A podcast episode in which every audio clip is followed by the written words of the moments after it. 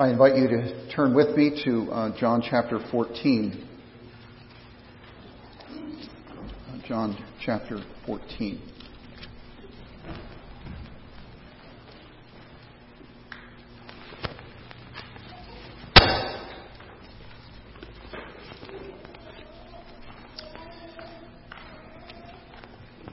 Jesus makes this uh, amazing statement and he says um, to his disciples in this upper room discourse, is that it's really better that I go.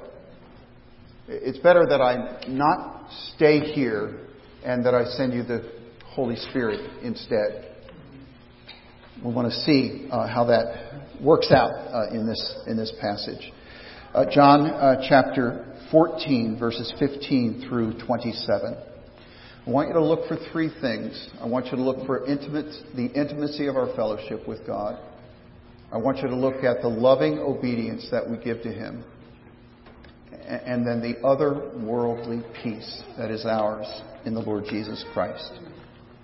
Otherworldly peace. John 14, um, beginning at verse 15. If you love me, you will keep my commandments. And I will ask the Father, and he will give you another helper to be with you forever, even the Spirit of truth, whom the world cannot receive because it neither sees him nor knows him. But you know him, for he dwells with you and will be in you. I will not leave you as orphans. I will come to you. Yet a little while, and the world will see me no more, but you will see me. Because I live, you also will live. In that day you will know that I am in my Father, and you in me, and I in you. Whoever has my commandments and keeps them, he it is who loves me. And he who loves me will be loved by my Father, and I will love him and manifest myself to him. Judas, not Iscariot, said to him, Lord, how is it that you will manifest yourself to us and not to the world? Jesus answered him, If anyone, if anyone loves me, he will keep my word, and my Father will love him, and we will come to him and make our home with him. Whoever does not love me does not keep my words, and the word that you hear is not mine, but the Father's who sent me. These things I have spoken to you while I am still with you, but the Helper, the Holy Spirit, whom the Father will send in my name, He will teach you all things and bring to your remembrance all that I have said to you. Peace I leave with you. My peace I give to you. Not as the world gives do I give to you. Let not your hearts be troubled, neither let them be afraid.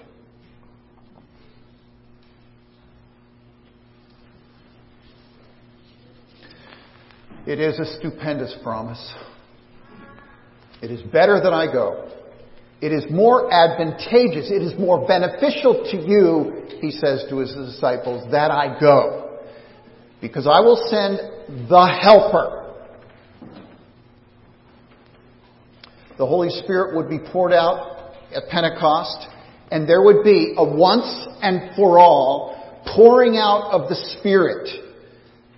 The powerful, indwelling, life-changing Spirit as powerful and present today as in that day of Pentecost with the signs and wonders. The Spirit of God in you. The word here uh, in the Greek language is uh, uh, parakletos, or, or we sometimes would say paraclete, and, and the, the, the, two words that make up that longer Greek word really have this meaning called uh, to one side and to be an aid. Called to one's side for the purpose of being an aid or a help. The Holy Spirit called to your side to help you, to be with you. Now, in the 13th century, there was a gentleman by the name of Wycliffe um, who uh, had uh, did great translation work, And, and this was in the late 1300s. Um, he translated this word, uh, parakletos, as, as, as comforter. And the authorized version picks up that same understanding, that same translation, calling uh, the Spirit the Comforter. Now, one thing you have to keep in mind. The Comforter is not simply someone who consoles you, a friend of yours who may put his or her arm around you and kind of give you a squeeze when you're going through a tough time. It is not a consolation so much. The word instead um, had the notion in Wycliffe's mind and in the mind of the translators of the authorized version, the Latin behind the word comfort, as the word was used then as well in English, uh, cum uh, fortare, cum, excuse my pronunciation, cum fortare, which means with strength. The word comfort uh, for those in the um, in that period of time, 13, uh, 14th, 15th, 16th century, is come uh, or with strength. The helper that comes with strength, the comforter who comes with strength. And so we can look at it this way. The Holy Spirit is the one who is called to your side to strengthen you. Called to your side to strengthen you, to be your encourager, your helper, at your side, to strengthen you. Number one, the Spirit is called to your side to strengthen you. The second thing is Jesus calls this comforter another comforter, another helper, meaning that as Jesus himself had, had been strength to his disciples, had encouraged them, had given them strength, so the Holy Spirit would be with you and me personally to strengthen us in, in what the difficult things God has for us. He won't be taken from you. It is a horrible thing to see someone who has lived their life believing that they are a Christian and then at a moment in time believe that the Holy Spirit has been taken away he doesn't work that way. He is given, Jesus says here, to be with you forever. Some days you sense His calm and bright presence. And what glorious, gifted days they are. And it is easy to believe that the Spirit is with you. Other days when it's not so evident.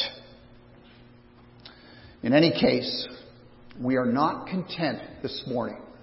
And we are not content throughout this series of messages on the Holy Spirit simply to have our understanding increased, maybe tweaked a little bit, maybe sharpened a little bit. That's not our purpose.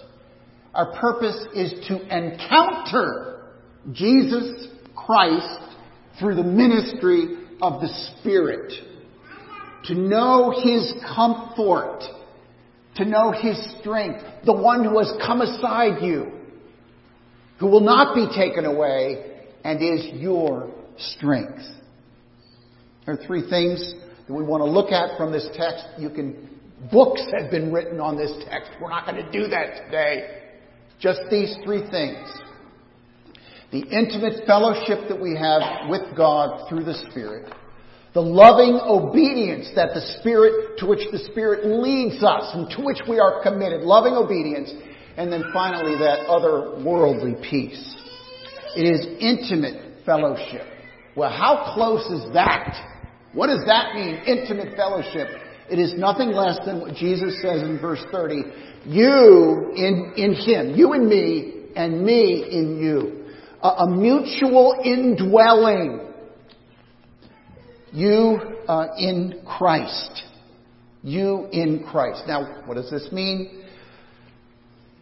He is certainly our covenant representative, our covenant head, even as all died in Adam, the first covenant head, and the second Adam, the second covenant head. Those who believe in Him who are called are given life. He is represented, we are represented in Him an agent goes into a general manager's office in the major leagues and haggles over a document, a contract. And he works face to face with that general manager, wins the deal, and that is then the, the, that means the bucks roll to the ball player. He was a representative, a head, if you will. And what he, what he worked with that general manager, the ball player benefits from. So you benefit from Jesus because you're in him in very specific ways. Jesus came to this earth and lived an absolutely perfect life. It's called his active obedience. And while it is difficult for us to get this, that's yours too, because you are in him. And, so reckon to you is the perfection of Jesus' life. Jesus suffered, not for his own sins, but he suffered for your sins, paying all of the penalty for what you have done if you're trusting in him. That means the Father wakes up, oh, you wake up every morning to the Father's smile. Can you get that? Because your sins have been paid for. You went to the cross with him. You were there when they crucified your Lord. And, and he put sins to death so that you can put sins to death. He was buried in a tomb. And you, t- you died and too and were buried with him to sin's punishment and power. The sin does not any longer have control over you. You were raised with him to new life. And so you are not a victim to the sins that you at, time, at times think control you. How does the Bible identify you? How does the Bible, what does the Bible call you who believe in Jesus? More than anything else throughout the New Testament. In fact, Dane Ortlund has counted them up for us and says around 200 times. It says that we are called, we are identified as those in Him, in Christ. We are so susceptible to looking at ourselves and judging ourselves on the basis, and others on the basis of outward things, our size, our shape, our color, our education. And we compare. How are we doing? How are we measuring up? We can also look so easily at the things that we have done. We can look at our repeated failures and feel so bummed out about them, or take a matter of pride, feeling pride in the things that we've done well. In your heart, you may be aware of the of wicked things that, and that you think somehow identifies you. That that that is your identity. So, what are we saying here? Uh, you uh, are you are in Christ. Drill down in your heart, drill down in your person, past all the things on the surface, and at the core of your identity, this is what you find. Not someone racked with guilt or pride, but you find someone in Christ. Your basic core identity. You walk in the light of His glory and the power of the Spirit.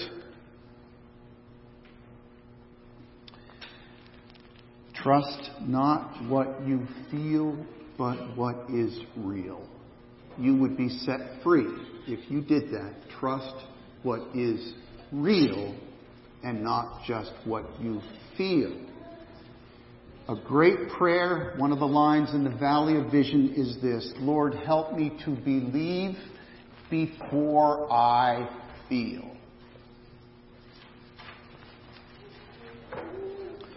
You are in Christ. And then the second part of that, and I in you, and Christ in you. Christ himself in you by the Holy Spirit. The encourager, the helper, has come alongside you in strength, with strength. He's in you with strength. You see, this is not just about knowing doctrine. It is about knowing Jesus experientially, personally, deeply, knowing that that uh, he see what it says here. You know him. You know him for. This is the reason. This is how you know him. For he will be with you and he will be in you. You know him because he's in you. You have encountered him, his strength and your weakness. You've encountered him as, you, as he has glorified the Savior before your vision. This is the, this is the work of the Spirit. And you have found your home amazingly with the Father, Son, and Holy Spirit. You've become the dwelling place of God. You have become the dwelling place of God. And in this text, it is not about what it is not about the, the, the, Spirit dwelling in the church as a whole. It is not about the Spirit dwelling in the New Jerusalem that will come down and, and, and we will be collected all together as the dwelling place of God. No, this is a personalized, you are the dwelling, you are the dwelling place of Father, Son, and Holy Spirit. It is a felt reality. Well, if this is all true, what happens when you get that close? We said it's close. Christ in us, we in Him. What happens when you get that close? Uh, Chronicles of Narnia, C.S. Lewis, wonderful account of the children encountering Aslan. Many of you have heard this, but I want the little ones among us to hear it, maybe for the first time. All of us need to hear it.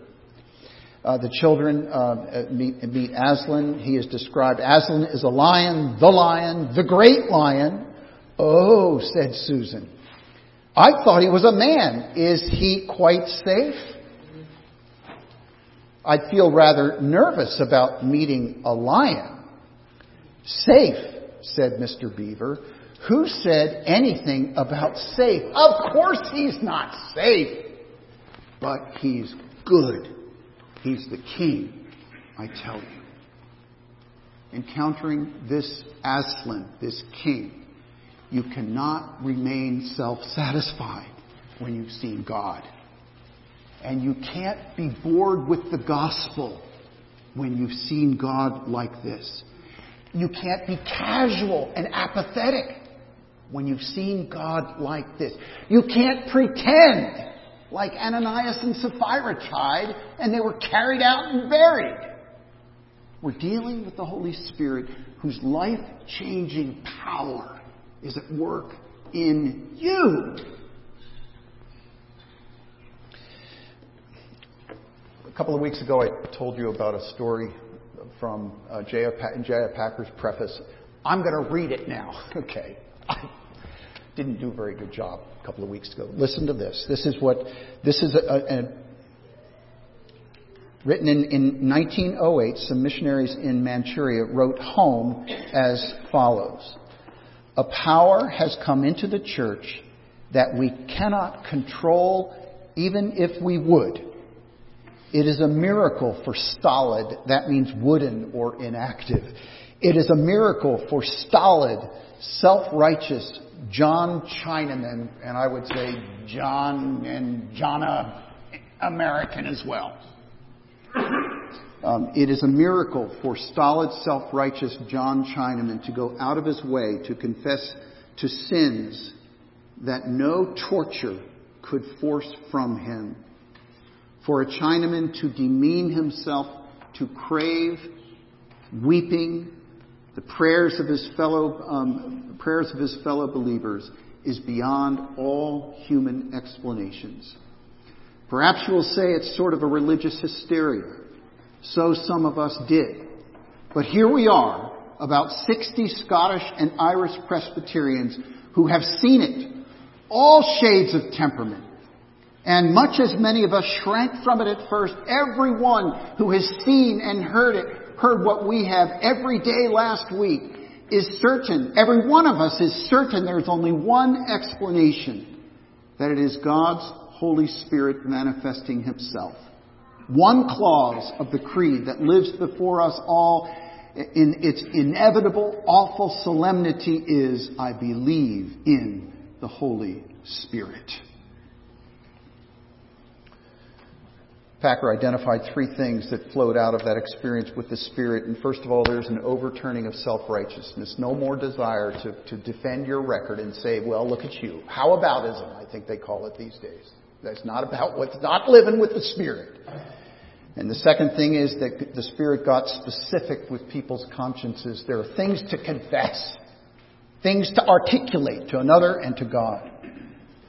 And the third thing is the Spirit gave no rest until the persons did confess and change.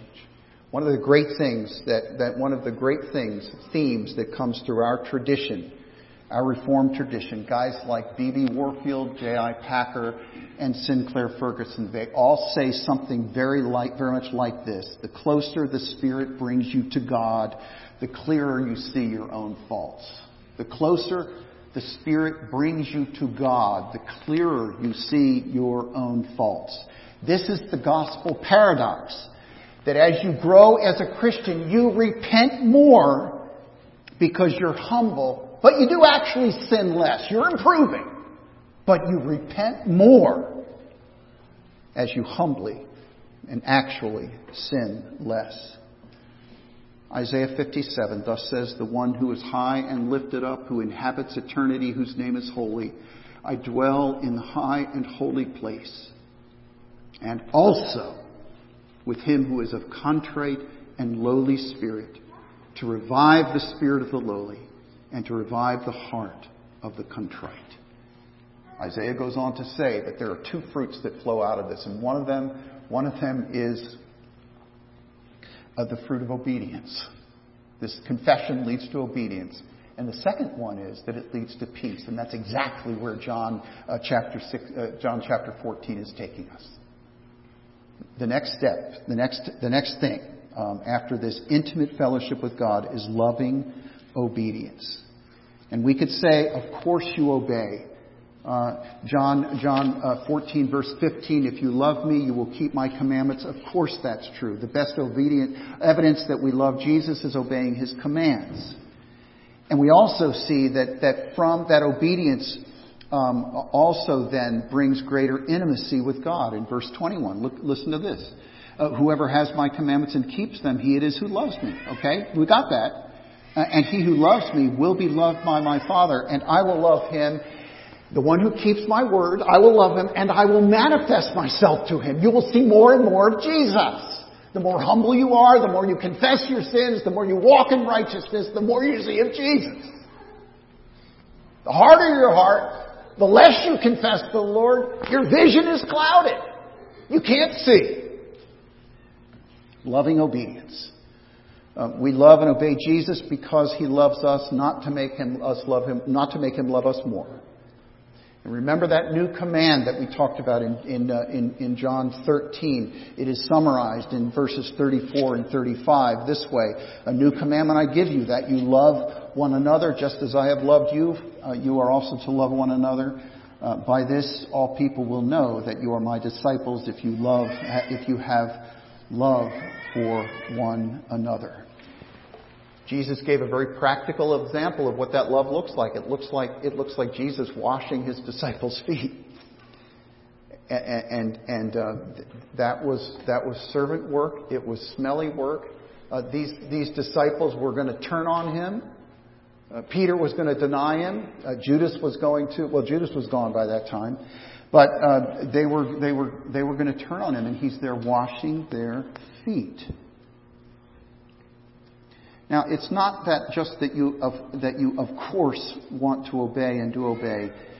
Put it a little bit stronger. You can't not obey. You hear that? You can't not obey. You want to. You see, the Comforter comes alongside you and He gives you strength. Paul puts it this way in 2 Corinthians chapter 5, the love of Christ constrains me. It controls me. It compels me. I cannot receive the love of Christ and be unmoved. The Spirit shows the beauty of pure holiness.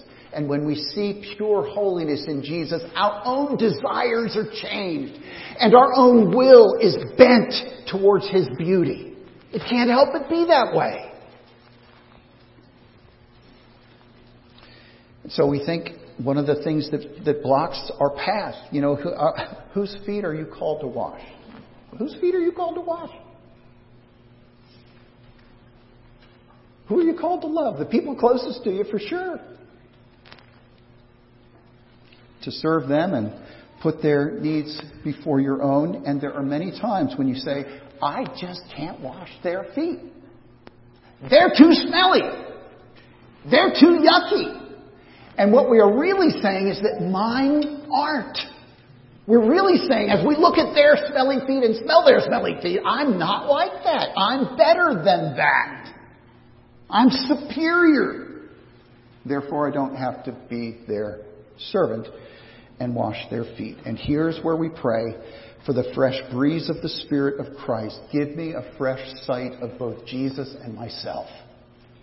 A fresh sight of Jesus and myself. Tozer puts it this way The Holy Spirit gives fresh sights of Christ. That's his job, to give fresh sights of Christ, who washed your feet at Calvary and laid down his life for your stinky feet and your stinky body and your stinky soul to set you free to be a person of love.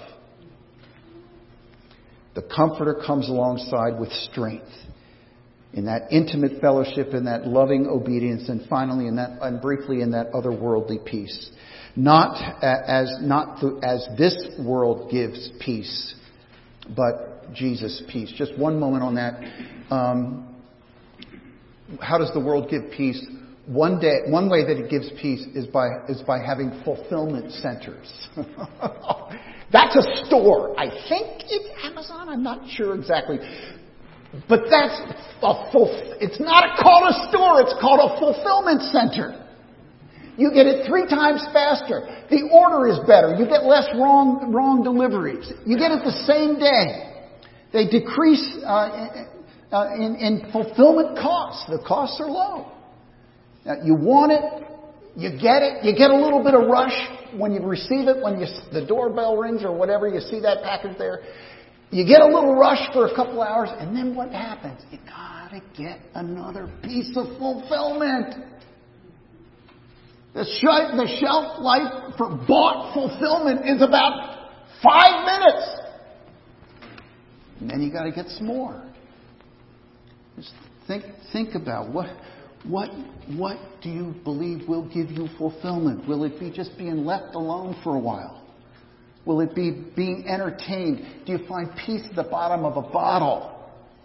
Kids, how do you find peace? Is it because when kids like you at school, well, then that makes everything okay?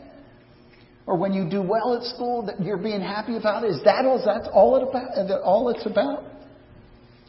God says um, He gives peace, but, and, and uh, peace not as the world gives, but this is the kind of peace we get from Jesus. The knowledge that God is at peace with you. That's the greatest peace you can have. The knowledge that God is at peace with you. Let not your hearts be troubled. Don't be anxious. Don't be fearful. Let not your hearts be troubled. Nothing can give you greater peace than knowing that God is at home with you right now. Nothing can give you better peace. Nothing can calm your fears, give you poise in the midst of troubles. Nothing can guard your hearts and minds against the tyranny of anxiety, but knowing that God is at home with you right now. I'm going away, Jesus said, and that's better because he's leaving the comforter who comes alongside with strength.